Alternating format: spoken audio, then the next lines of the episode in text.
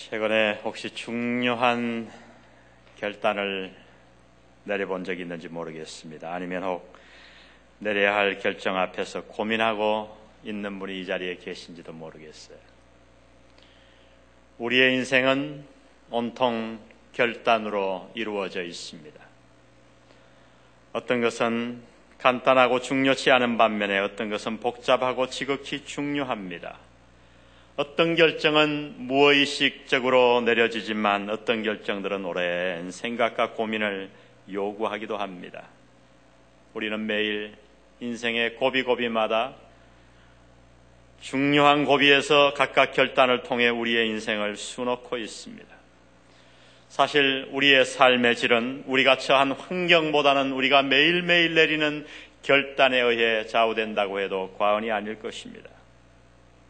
많은 사람들이 자신의 삶의 불행을 환경 탓으로 돌리곤 합니다. 일진이 나빴고 운수가 나빴고 날씨가 좋지 않았고 심지어 어떤 사람들은 자기에게 생명을 준 부모를 원망하는 자들도 있습니다. 그러나 가만히 살펴보면 그들의 삶은 그들의 삶의 문제는 그들의 환경이 아니라 바로 그들이 내린 결단이었음을 쉽게 알 수 있습니다. 여러분 한번 주의를 보십시오.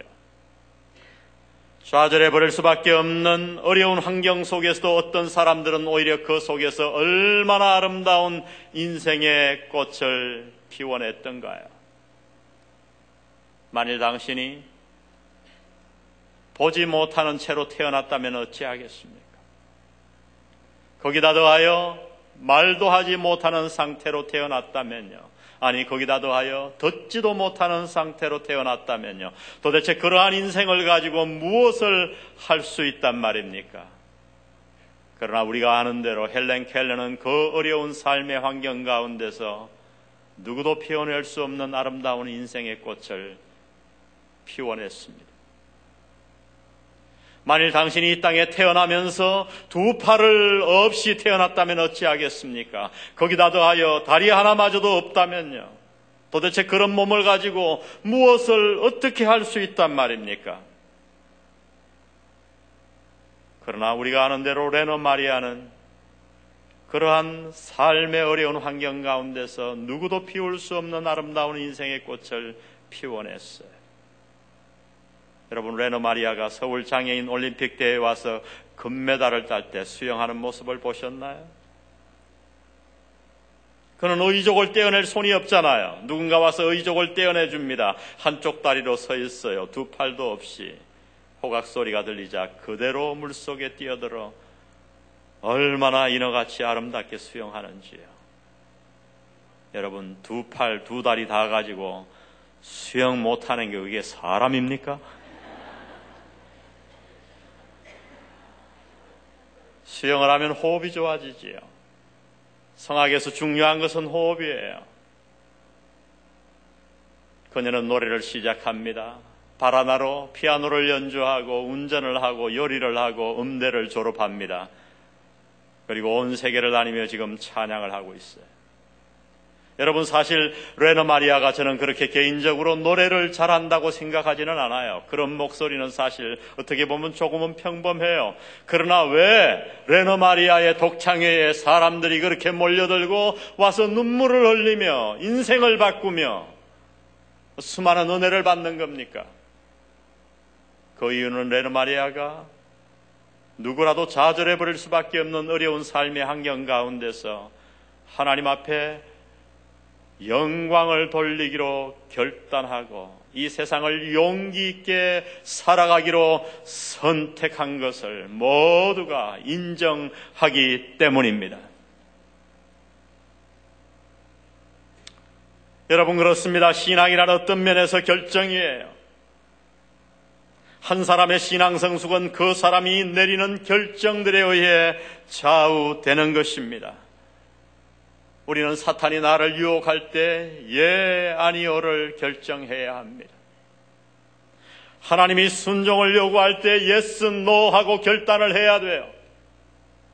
성경을 읽기 위하여 시간을 낼 것인가 말 것인가 내가 선택해야 합니다. 성경 공부를 하기 위해 내 시간을 하나님 앞에 드릴 것인가 드리지 않을 것인가 우리는 결단해야 합니다. 제가 누누이 말한 대로 저는 참 젠틀한 사람이에요. 젠틀한 목사입니다. 우리 교회에서 제가 성도들을 향하여 제자 훈련을 권면합니다. 때로 어떤 분들이 이렇게 얘기해요. 목사님, 제가 원래는 너무 바쁩니다.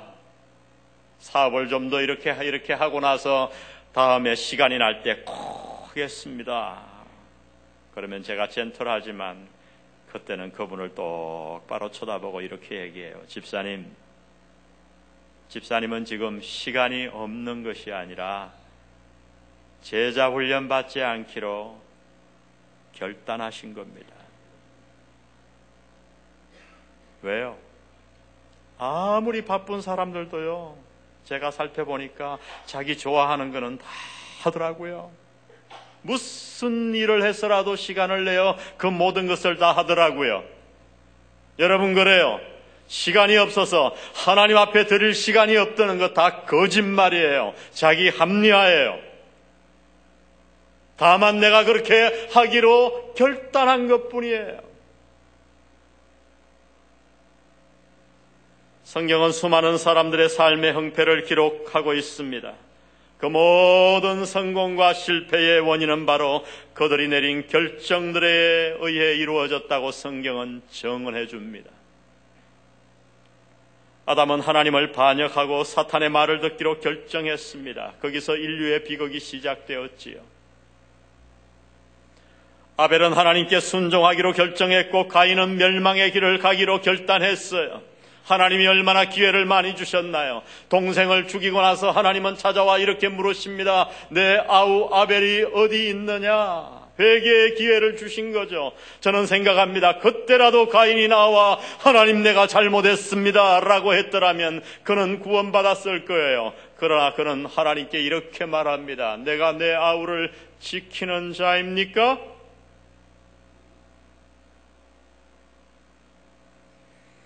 노아는 하나님을 믿고 의지하기로 결단했고 다른 모든 인류들은 하나님의 심판을 믿지 않기로 결정했습니다.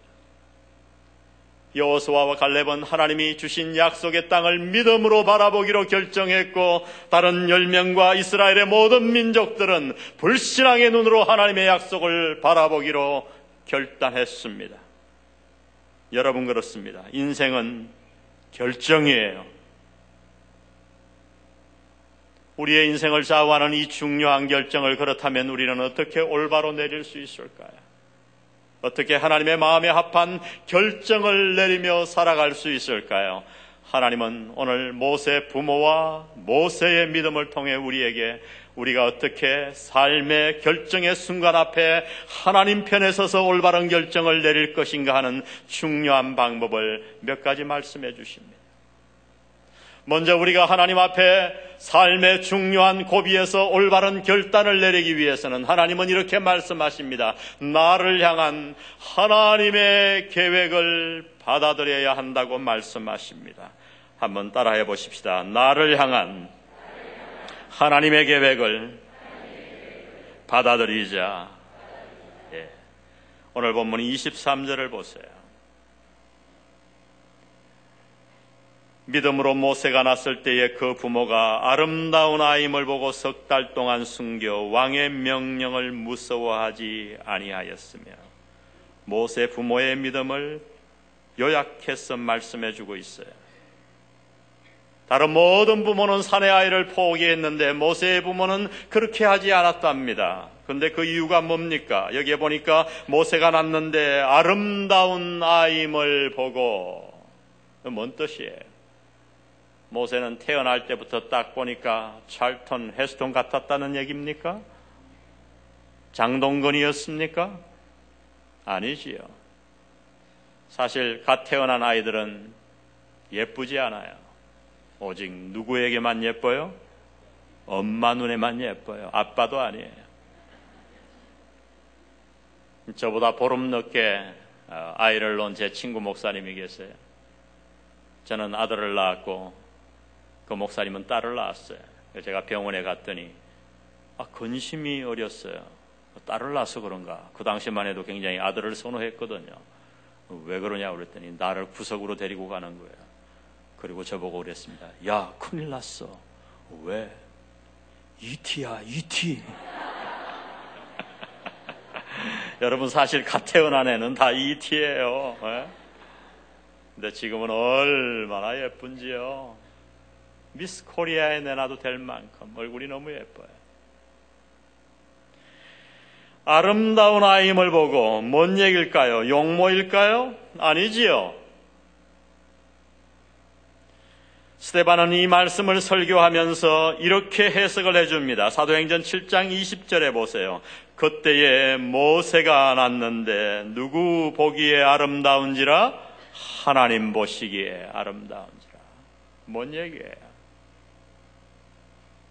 하나님 보시기에 아름다운지라. 이 말씀은 모세의 부모가 모세를 바라보며 모세를 향한 하나님의 계획을 알아채고 믿고 받아들였다고 하는 말씀이에요. 계획 없이 왜 아이를 주겠는가?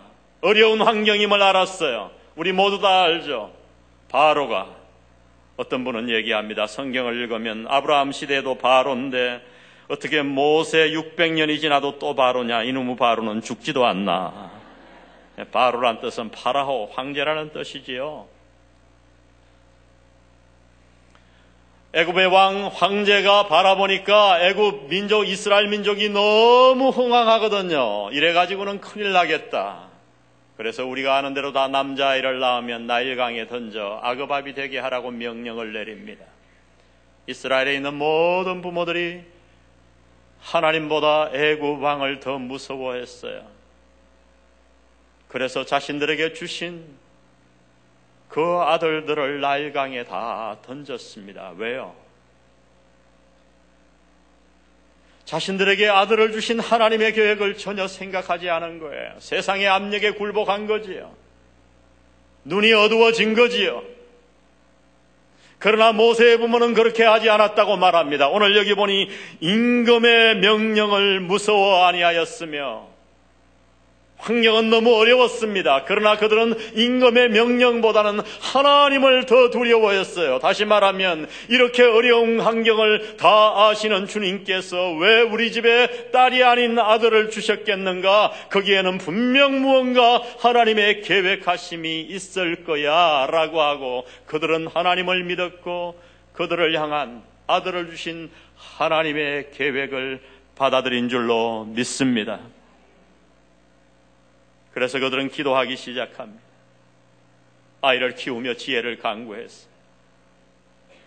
하나님을 믿음으로 아이를 키운다고 해서 저는 모세 부모가 동네 방네 다니며 너희는 아이들 나일강에 던졌지 나는 애 키운다 이러고 미련하게 돌아다니지 않았다고 생각합니다. 여러분 믿음과 무식은 다른 거예요. 그들은 숨어 키우며 얼마나 하나님 앞에 기도했을까요? 얼마나 마음을 졸였을까요? 상상해 보세요. 여러분 발각되면 모세만 죽고 자기들만 죽는 게 아니에요. 이미 모세에게는 미리암 누이, 누이가 있었고 아론이 있었고 다 있었어요.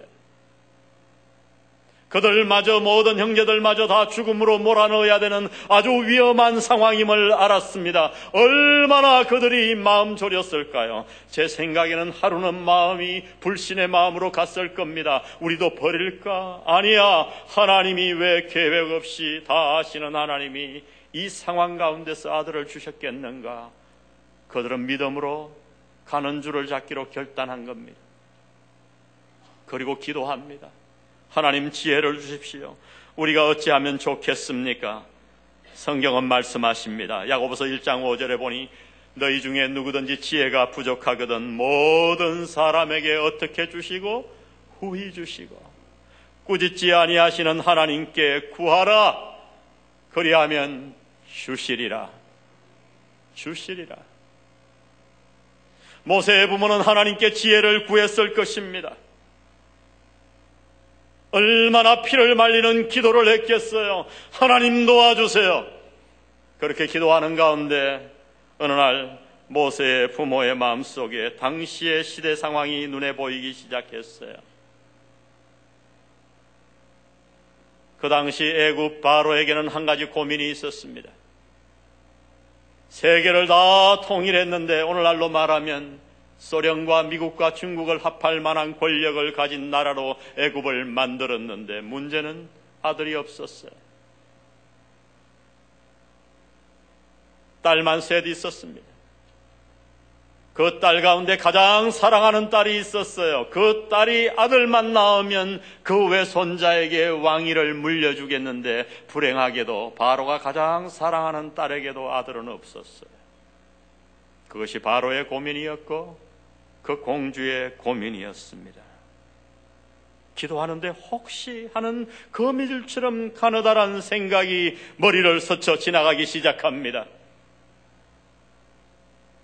기도하며 그래 이것인지 몰라 그리고 드디어 모세의 부모는 연구를 시작합니다. 바로 공주의 딸에 대해서 다 조사를 해요.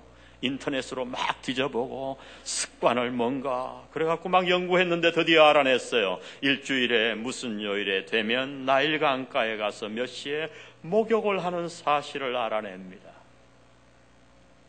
너무나 가느다란 가능성이었지만 그들은 기도하며 지혜를 강구하고 기도하며 지혜를 강구하고 모세 아버지는 바구니를 만들지요. 백일이 되어 모세를 더 이상 키울 수 없었을 때 모세의 부모는 그 아이를 바구니에 담아 바로의 공주에게 보냅니다. 어떻게 해요? 저 위에 강물에 띄워서 둥실둥실 그런가요? 네, 그건 아니에요. 성경은 아니에요. 근데 우리는 왜 그렇게 생각하죠? 쉽게 영화를 봤거든요. 여러분 아무리 모세의 부모가 역청을 칠했다고 해서 갈대로 바구니를 만들어서 역청을 칠하고 백일된 아이를 넣어 뒤집어지지 않게 물이 안 새게 띄워보냈다고 하면 모세의 아버지는 조선업계의 대부입니다. 네, 그런 일은 없어요. 왜 역청을 칠했는가? 갈대 숲 사이에 두었지요. 벌레가 들어오지 않게, 물기가 들어오지 않게. 공주가 목욕하는 저 갈대숲 사이에 모세를 두었습니다. 모세만 갖다 둘 수 없었어요. 왜요? 엉뚱한 놈이 데려가면 어떻게 합니까? 그래서 바구니를 갖다 놓고 미리암을 지키게 합니다. 여러분, 저는 하루 만에 성공했다고 생각하지 않아요. 아마 며칠간은 모세가 그냥 잠을 잤는지 모르겠어요. 울지 않아서. 드디어 모세의 부모가 지시를 합니다. 미리암에게. 미리암아, 오늘은 이따가 공주가 와서 계속 자거든, 모세가 자거든, 바구니를 발로 차버려라. 깜짝 놀라 모세가 울었는지 모르겠어요. 울음소리가 났고, 하녀를 시켜 바구니를 가져오게 합니다. 열어보는 순간 알았어요. 수건을 보고 히브리인의 아이구나.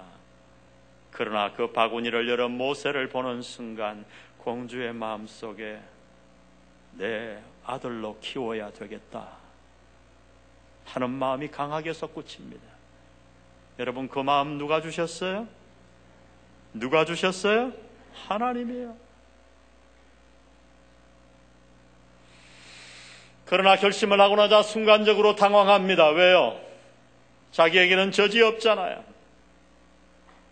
요즘 같으면 전혀 문제되지 않죠. 남양분유 타가지고 갖다 꽂으면 되니까.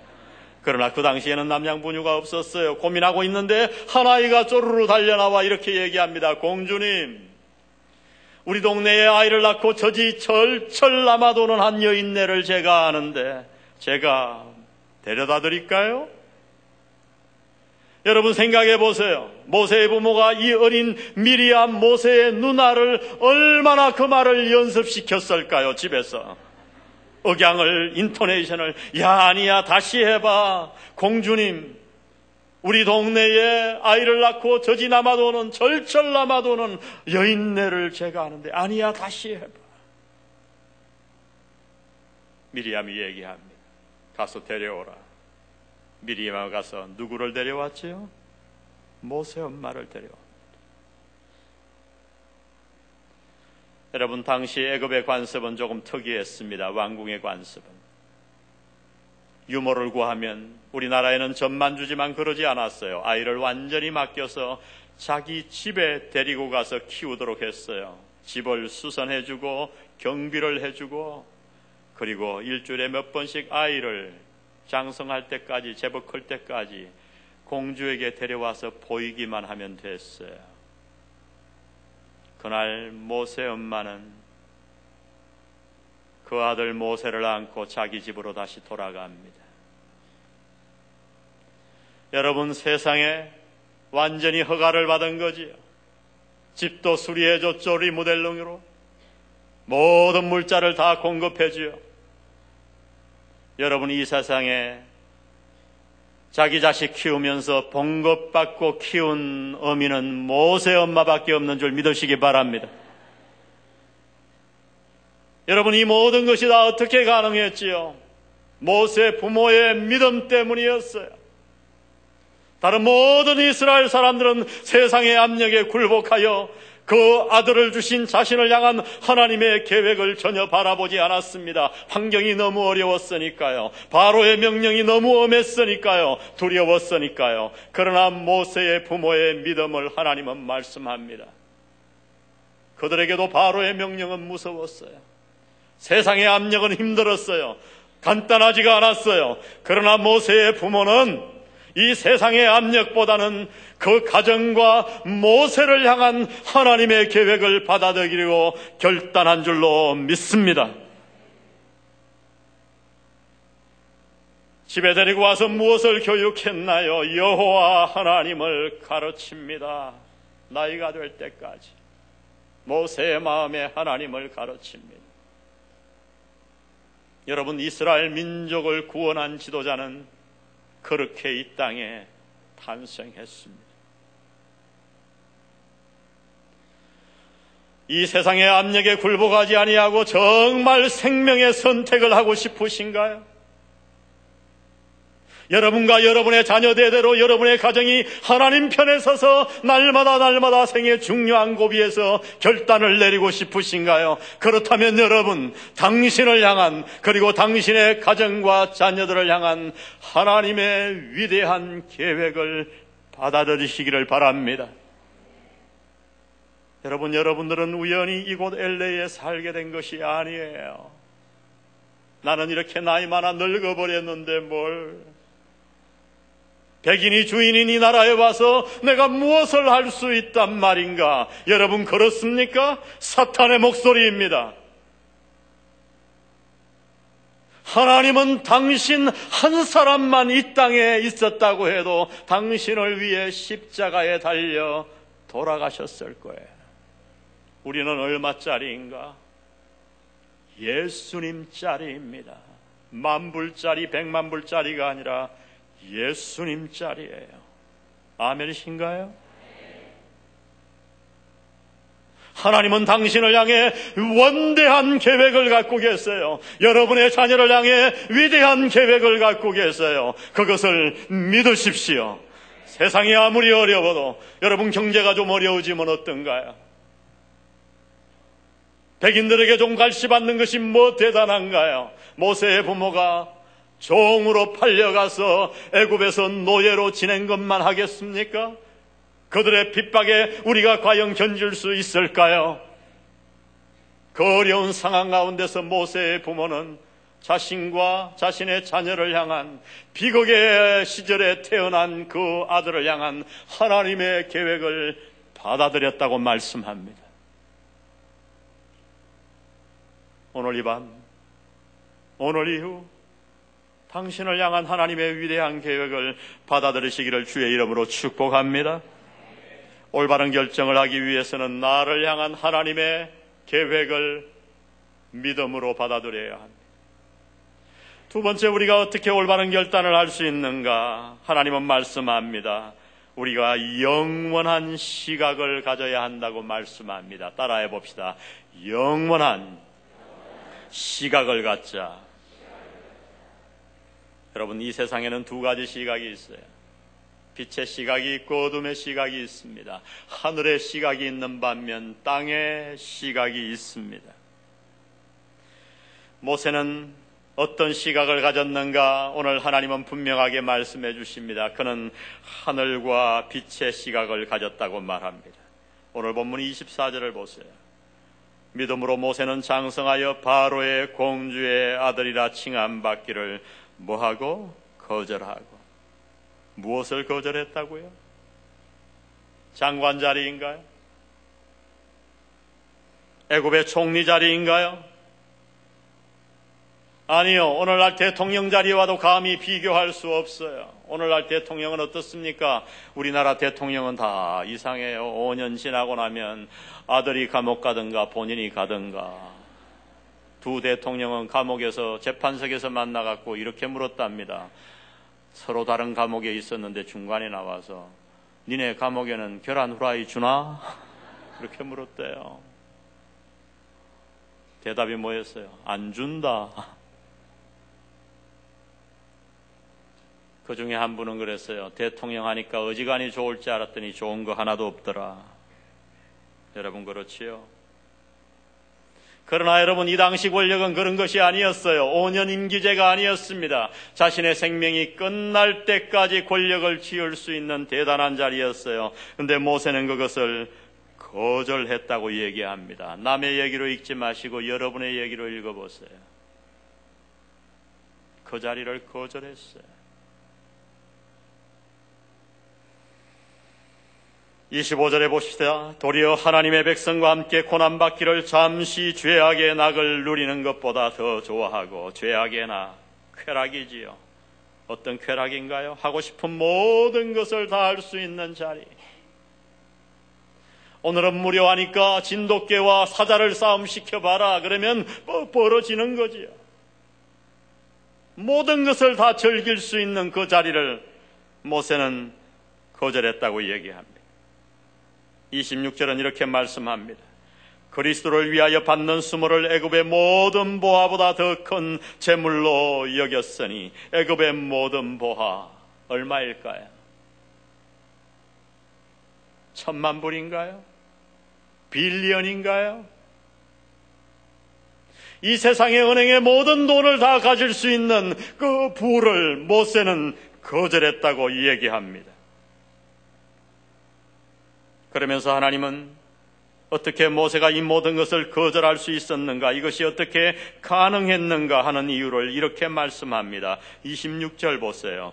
그리스도를 위하여 받는 수모를 애굽의 모든 보아보다 더 큰 재물로 여겼으니 이는 because 왜냐하면 무엇을 바라봄이라 상 주심을 바라봄이라 상 주심을 바라봄이라 이 모든 것이 가능했던 단 하나의 이유는 그가 하늘의 시각을 가졌기 때문이라고 말씀합니다. 어둠의 시각이 아닌 빛의 시각을 가졌다고 성경은 말씀하고 있는 겁니다. 여러분, 예수님도 시각의 중요성에 대해 우리에게 이렇게 말씀해 주셨어요. 마태복음 6장 22절에 보니 주님이 이렇게 말씀합니다. 눈은 몸의 등불이니 그러므로 내 눈이 성하면 온 몸이 밝을 것이요. 눈이 나쁘면 온 몸이 어두울 것이니 그러므로 내게 있는 빛이 어두우면 그 어둠이 얼마나 더하겠느냐? 당연한 얘기죠. 세상이 아무리 밝아도 내가 눈을 감아버리면 안대로 내 눈을 가려버리면 무슨 소용이 있겠느냐. 그런데 예수님이 이 눈 얘기를 하면서 신기하게도 복수가 아닌 단수를 얘기하셨습니다.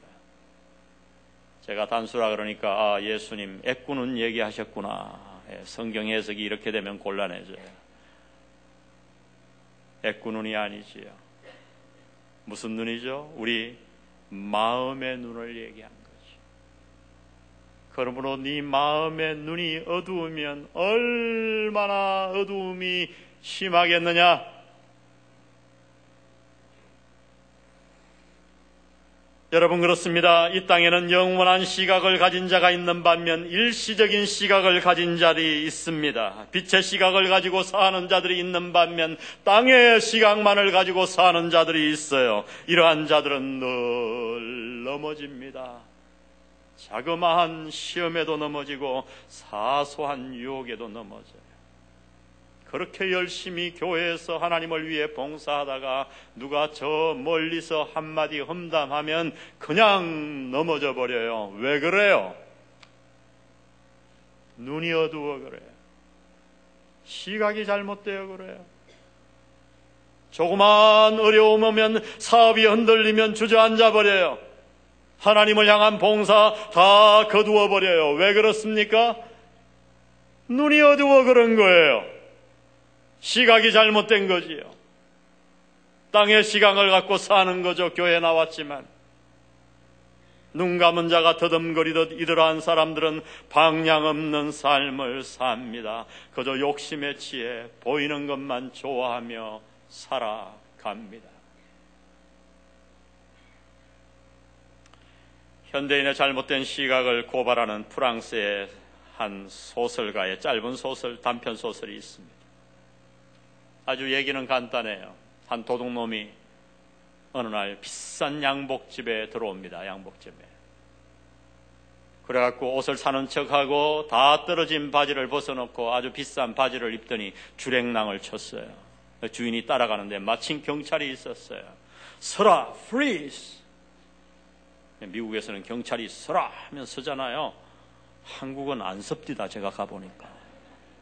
교통순경이 매달려 갖고 따라가요. 대롱대롱 매달려서.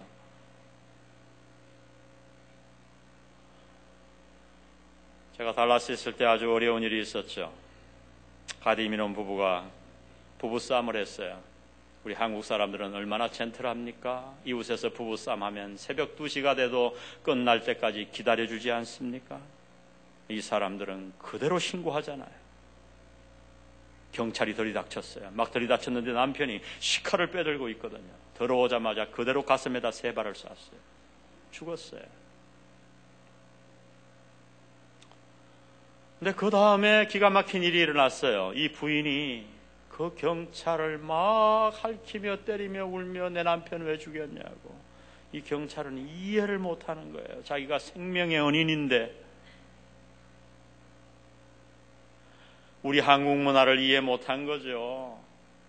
미국 사람들은 칼을 빼들면 정말 찌르려고 그게 빼드는 거지만 한국은 아니잖아요. 남편이 탁 칼을 빼들면 여자가 어떡합니까? 찔레, 찔레! 막 그러다.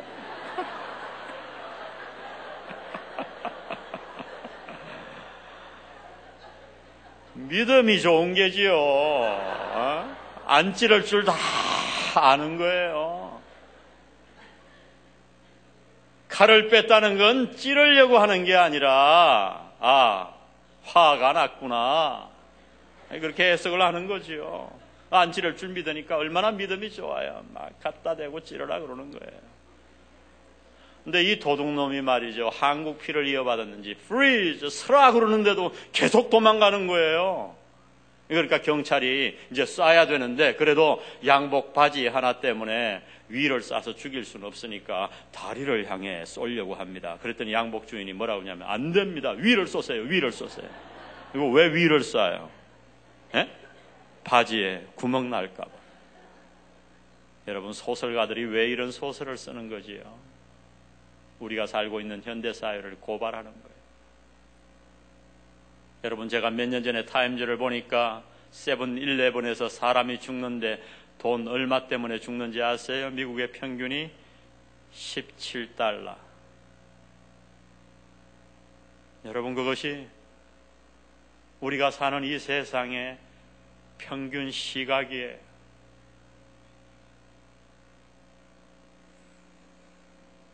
저는 지금도 한 집사님의 임종을 잊을 수가 없습니다.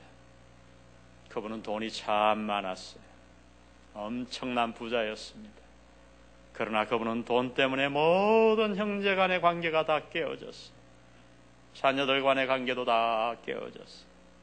그분에게는 돈이 우선이었습니다.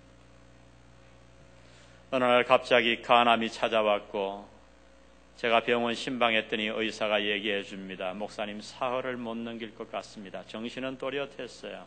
저는 그러면 한국 사람들은 그냥 계속 산다고 기도하고 그러는데 저는 안 그래요. 딱 침상에 가서 얘기합니다.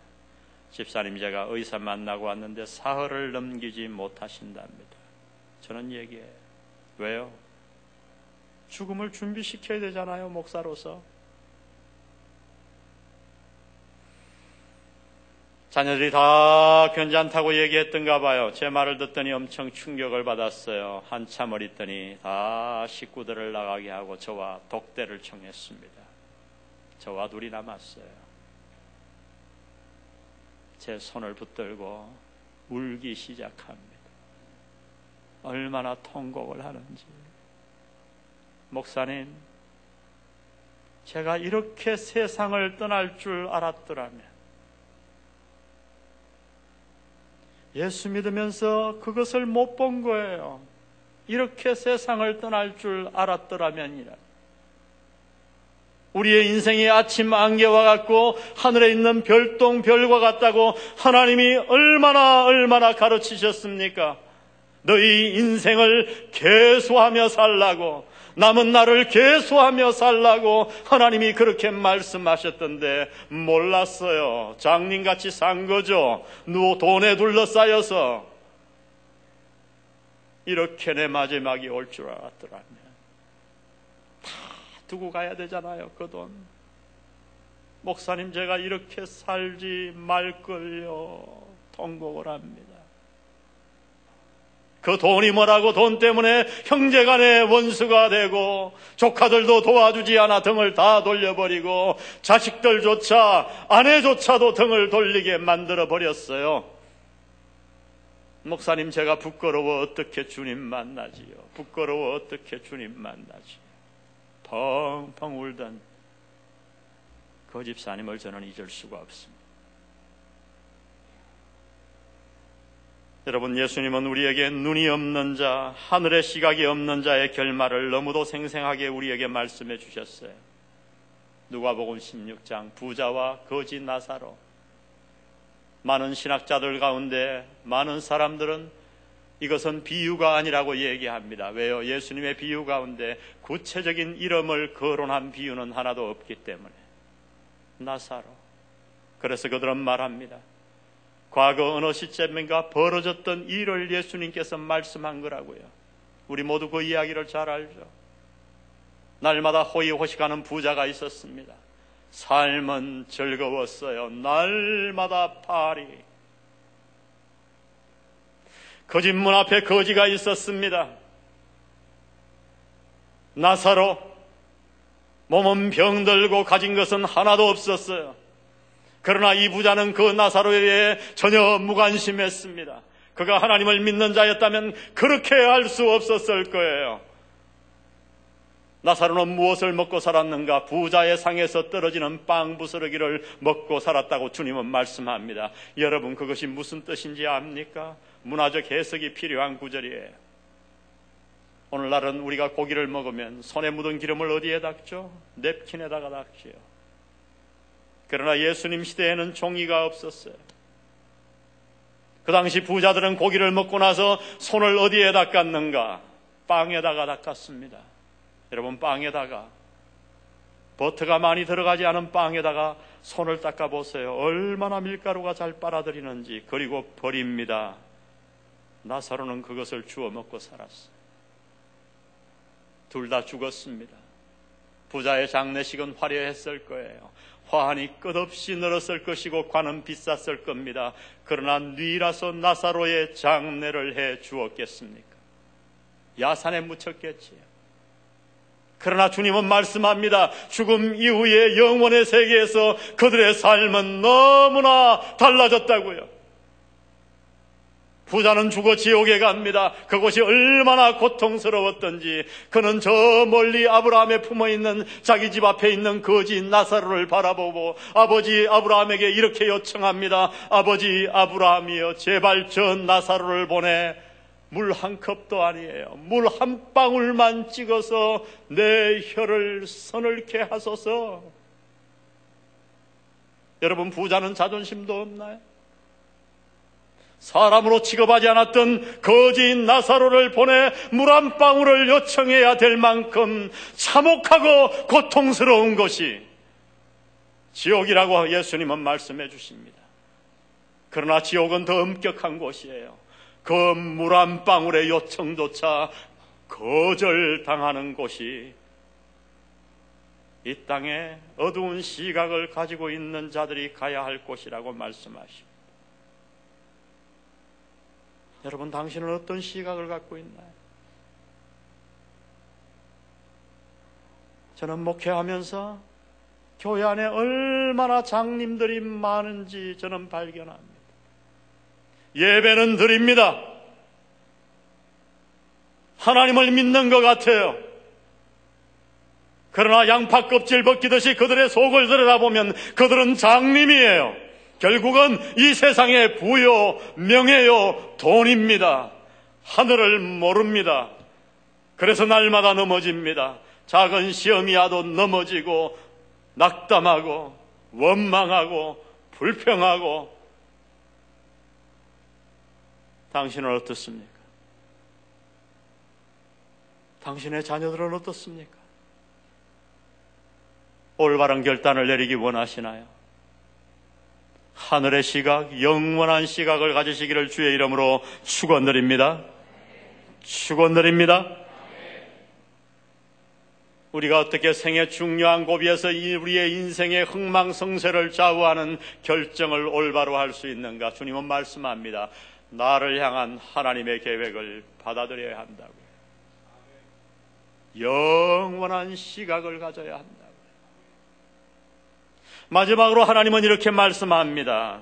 나를 향한 하나님의 약속을 받아들여야 한다고 말씀합니다. 따라해 봅시다. 나를 향한 하나님의 약속을 받아들이자. 예, 오늘 28절에 보니 이런 말이 나옵니다. 표현이 믿음으로 유월절과 피 뿌리는 예식을 정하였으니 피 뿌리는 예식을 정하였으니 유월절 다 알죠. 여러분 그날의 저녁을 한번 상상해 보세요. 하나님이 드디어 마지막 재앙을 내리십니다. 이 땅에 있는 모든 생명의 첫째를 다 죽이시기로 애굽의 첫째만 죽이고 이스라엘은 살려주는 것이 아니었어요. 이스라엘이나 애굽이나 다 장자를 죽이는데 단 하나의 예외가 있었습니다. 하나님의 약속의 말씀을 믿고 양의 피를 문설주에 바른 자는 내가 그 피를 보고 넘어가리라. 유월절, pass over. 여러분 상상력을 동원해 보세요, 지금. 당신과 당신의 자녀들이 집에 있습니다. 저는 그렇게 생각해요. 뭐 제가 장자가 아니라면 별 그래도 뭐 형을 위해 좀 걱정하겠지만 아버지가 알아서 칠하시겠지 하고 TV 보고 있었을지도 모르겠어요. 그러나 여러분, 여러분이 장자라면요. 아버지가 알아서 하시겠지 그럴까요? 천만에요. 나와서 감독 다할 거예요. 아버지 저쪽도요. 아, 안 되겠어요. 이리 줘봐요. 아마 문설주가 아니라 온 문을 다 피로 칠해놨을 거예요. 어찌하였던 수많은 이스라엘 민족들은 그 피를 칠해놓고 말도 안 되지요. 지식과 경험과 논리 가운데 어느 것 하나도 맞지 않지요. 저쪽에서 비명소리가 들려옵니다. 그러나 그들은 하나님의 약속의 말씀을 믿고 그 피를 칠해놓고 그 집안에서 도망가지 아니하고 믿음으로 기다려 구원을 얻었습니다. 그래서 6월절은 지금까지 내려오고 피 뿌리는 예식이 정해진 것입니다. 홍해를 건넙니다. 여러분 우리나라에 있는 한강을 뚝을 막습니다. 그런데 어떻게 막는가? 막 말뚝을 박아갖고 진흙을 이겨갖고 막 어떻게 해서 다 막았어요. 근데 물이 줄줄 셉니다. 2, 3km 되는 그 한강을 그 옆을 댐 옆을 건너가라 그러면 누가 건너갈까요? 언제 무너질지 모르는데. 근데 여러분 댐도 없어요. 하나님의 기적의 방법으로 물이 멈춰 섰습니다. 물 기둥이 옆에 보이고 물이 튑니다. 그러나 오늘 말씀 보니 이스라엘 민족들은 믿음으로 그 홍해를 육지같이 걷는 줄 믿습니다. 어떻게 해요? 하나님의 약속을 믿었기 때문입니다. 당신은 하나님의 약속의 말씀을 정말 믿습니까? 정말 믿으시나요?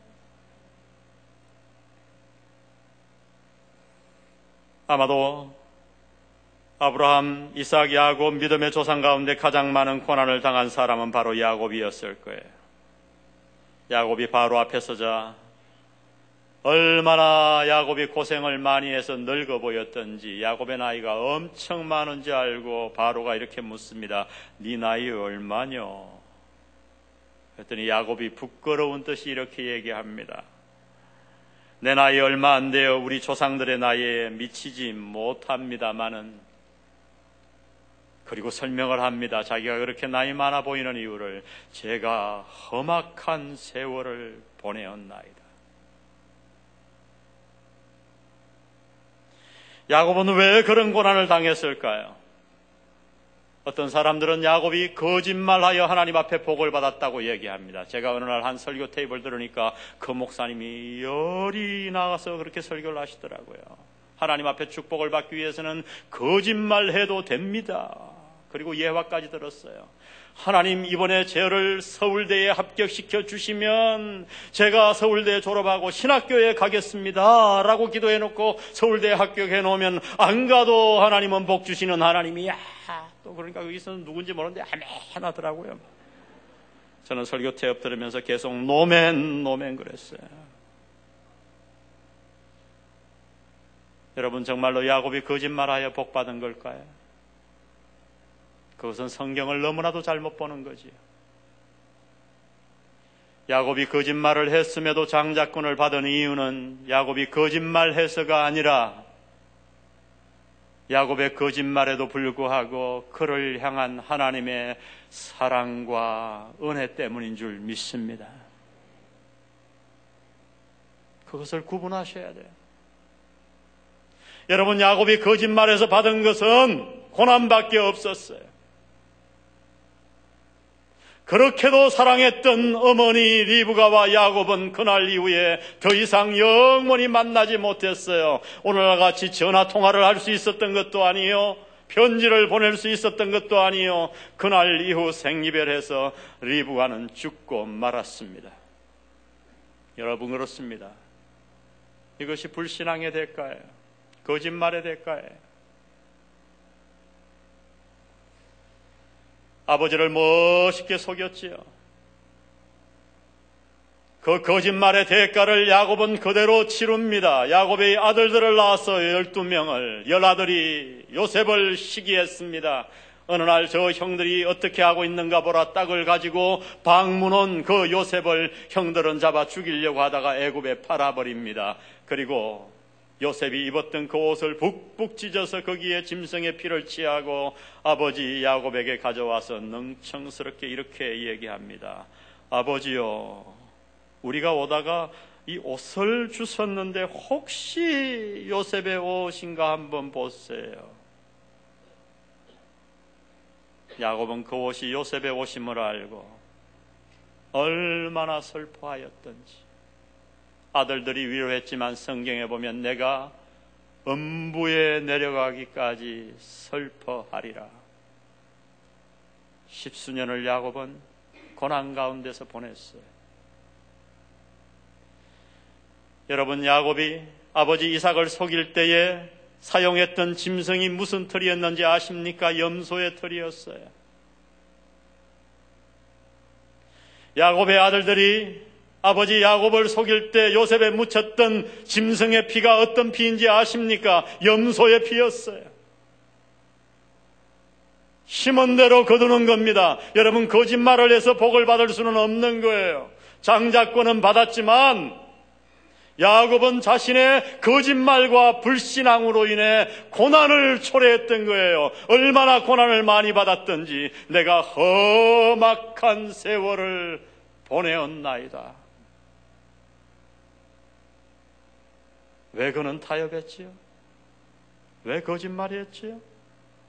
사실 평생 믿음으로 기다렸어요. 왜? 하나님의 약속의 말씀이 뚜렷했거든요. 리브가 어머니를 통해 들었어요. 리브가는 야곱을 사랑할 수밖에 없었습니다. 뱃속에 두 아이를 갖고 있는데 하나님이 찾아오셔서 큰 자가 작은 자를 섬기리라 장자권이 야곱에게 돌아갈 것을 이미 말씀하셨어요. 예정하신 거지요. 그래서 평생을 기다렸습니다. 믿음으로. 그런데 왜 거짓말 했나요? 상황이 워낙 다급했어요. 워낙 급했어요. 어느 날 들으니 아버지 이삭이 얘기합니다. 에서야, 이삭은 에서를 사랑했거든요. 내가 이제 아무래도 하나님께 곧 떠날 것 같다. 가서 사냥을 해서 맛있는 요리를 해오거라. 내가 마음껏 먹고 너를 축복하마. 너에게 장자권을 주마. 참 이삭도 딱 한 분이에요. 죽을 날짜를 정확히는 몰라도 대충은 알아야 되는데 그날 이후 이삭은 25년을 더 살았어.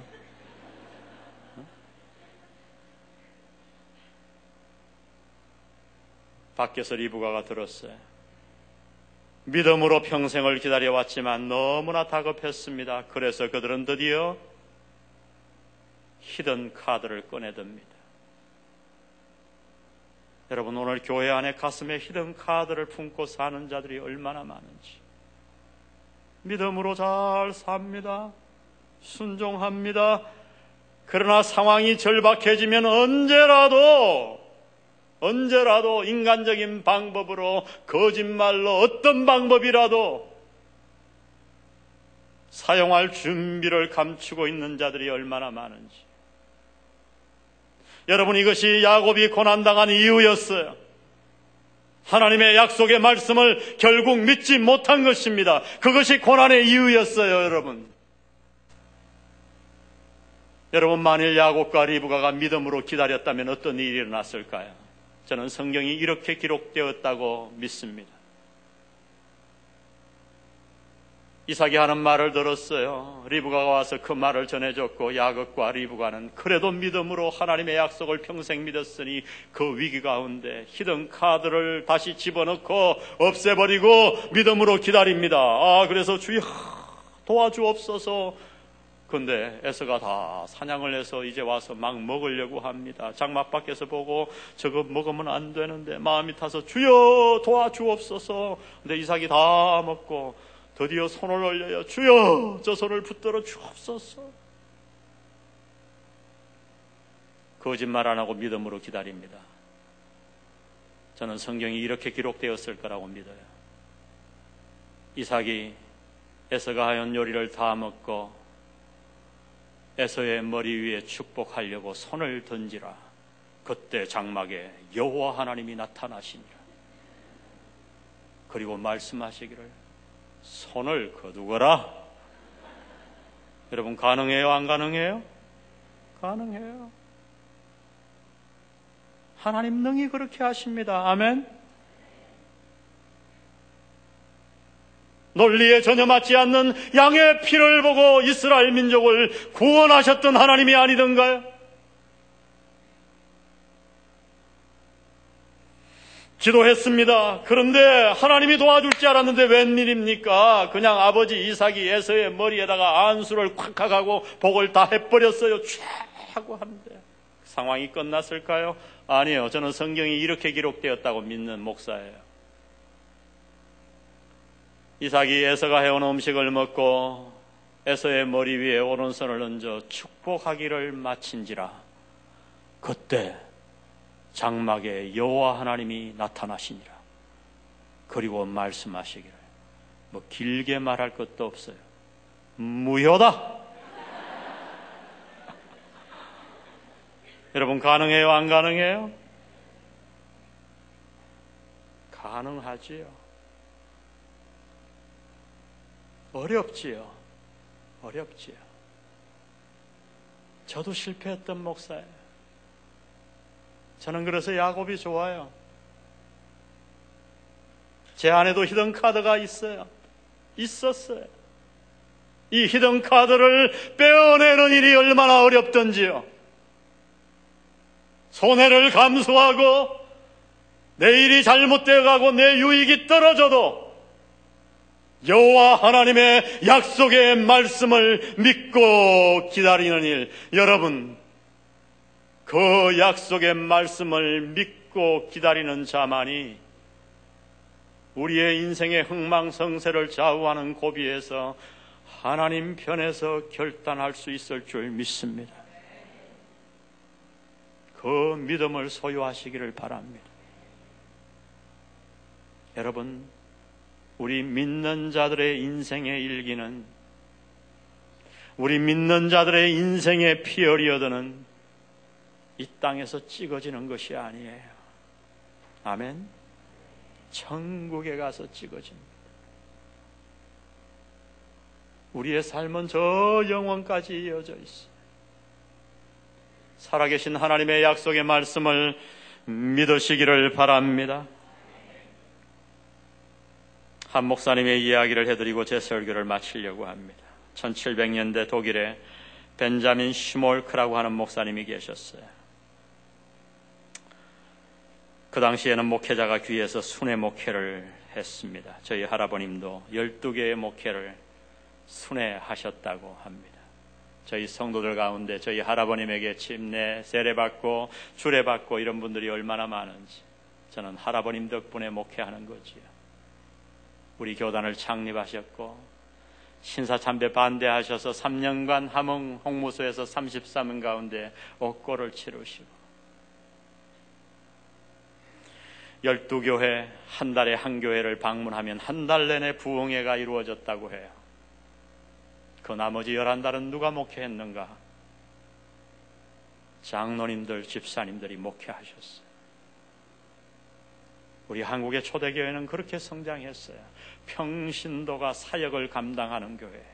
제자 훈련의 핵심이지요.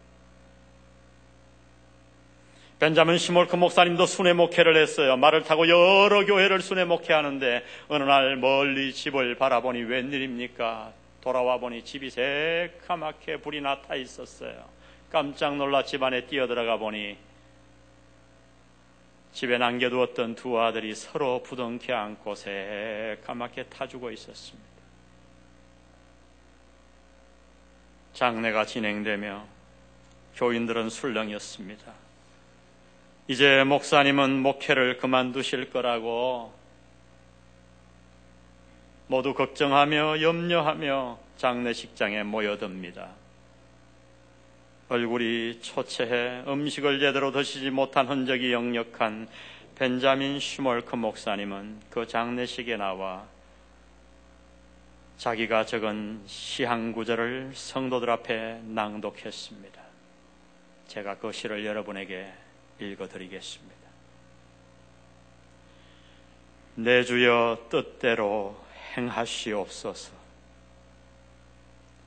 온 몸과 영혼을 다 죽게 드리니 이 세상 고락간 주인도 하시고 날 주관하셔서 뜻대로 하소서. 내 주여 뜻대로 행하시옵소서. 큰 근심 중에도 낙심케 마소서. 주님도 때로는 울기도 하셨네. 날 주관하셔서 뜻대로 하소서. 내 주여 뜻대로 행하시옵소서. 내 모든 일들을 다 주께 맡기고 저 천성 향하여 고요히 가리니 살든지 죽든지 뜻대로 하소서.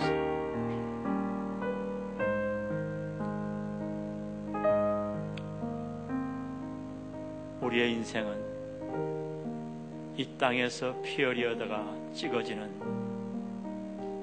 인생이 아닙니다. 당신의 인생은 저 하늘나라에 가서야 피 흘려다가 찍힐 것입니다. 그런 시각을 가진 자만이 세상의 타협 앞에 담대할 수 있습니다. 어떤 고난 앞에도 담대할 수 있습니다. 그런 자만이 하나님의 약속을 믿을 수 있습니다. 우리 한번 기도하는 마음으로 벤자민 슈몰크의 목사님의 이 아름다운 신앙의 간증을 한번 노래하지 않겠습니까? 내 주여 뜻대 기도하는 마음으로 이 찬양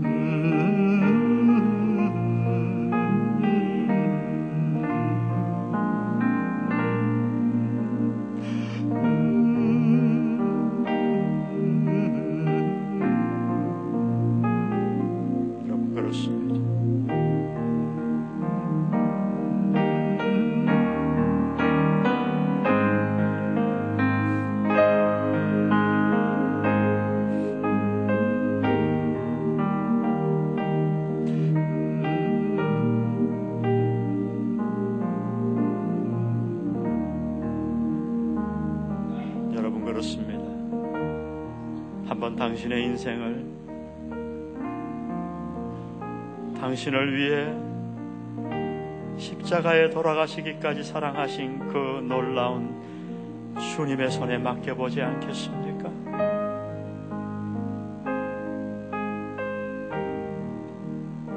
주님의 뜻이 우리의 뜻보다 더 위대합니다.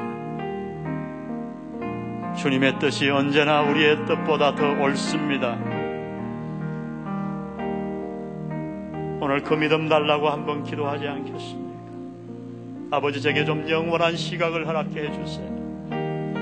내 인생이 이 땅에서 피 흘려다가 찍힐 인생이 아님을 깨닫게 도와주셔서 아버지 하늘의 시각을 가지고 살아가게 나를 좀 도와주세요. 아버지 나를 좀 도와주세요. 우리 간절히 기도하는 마음으로 3절을 찬양합니다. 내 주여 뜻대로.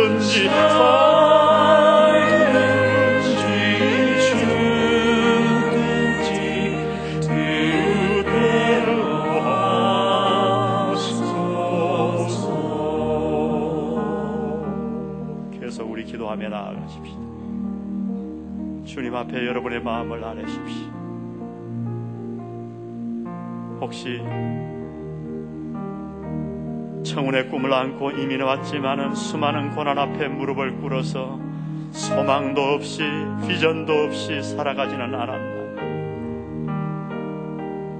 주님 밖에 있는 세상 사람들과 같이 그저 하루살이 같이 살아온 것은 아닌지 기도하십시오. 하나님은 당신을 향해 위대한 계획을 갖고 계십니다. 주님 나를 향한 당신의 계획을 내가 받아들이겠습니다. 내 상황이 열악해도 배운 것이 없어도 이 땅에 와서 고난을 당해도 하나님은 나를 향해 위대한 계획을 갖고 계심을 제가 믿습니다. 아버지 그 믿음을 회복하게 도와주시옵소서. 주님 그 옛날 찾아와 눈 어두운 장님에게 안수하셔서 눈을 뜨게 하시던 주님 찾아와 안수해 주옵소서. 내가 너무 세상을 바라보고 살았습니다. 환경만 바라보고 살았습니다. 그래서 종종 타협했습니다. 하나님의 약속의 말씀보다는 내 경험과 세상의 환경을 더 의지했습니다. 아버지 기도함나니 내 가슴 속에 품어 있는 히든 카드를 없애 주시옵소서. 여호와 하나님의 약속의 말씀을 믿게 도와 주옵소서. 우리 한번 하나님 앞에 나아가 기도합니다. 간절하게 기도하십시다. 간절하게 기도하십시오. 주님 앞에 기도하십시오. 오 아버지 하나님 이 말씀 붙들고 기도합니다. 오늘 이 밤에 우리에게 찾아와 주셔서 말씀해 주시고 하나님 아버지 모세의 부모와 모세가 가졌던 이 위대한 믿음을 우리도 갖게 도와주옵소서. 주여 나의 믿음 약함을 불쌍히 여겨 주옵소서. 불쌍히 여겨 주옵소서. 우리에게 믿음을 더하여 주옵소서. 눈을 떠서 하늘을 바라보게 도와주시고 나를 향한 하나님의 계획을 바라보게 도와주시고 세상의 환경과 세상의 여건보다는 하나님의 약속의 말씀을 믿고 살아가는 위대한 신앙인들이 되게 아버지께서 도와주옵소서.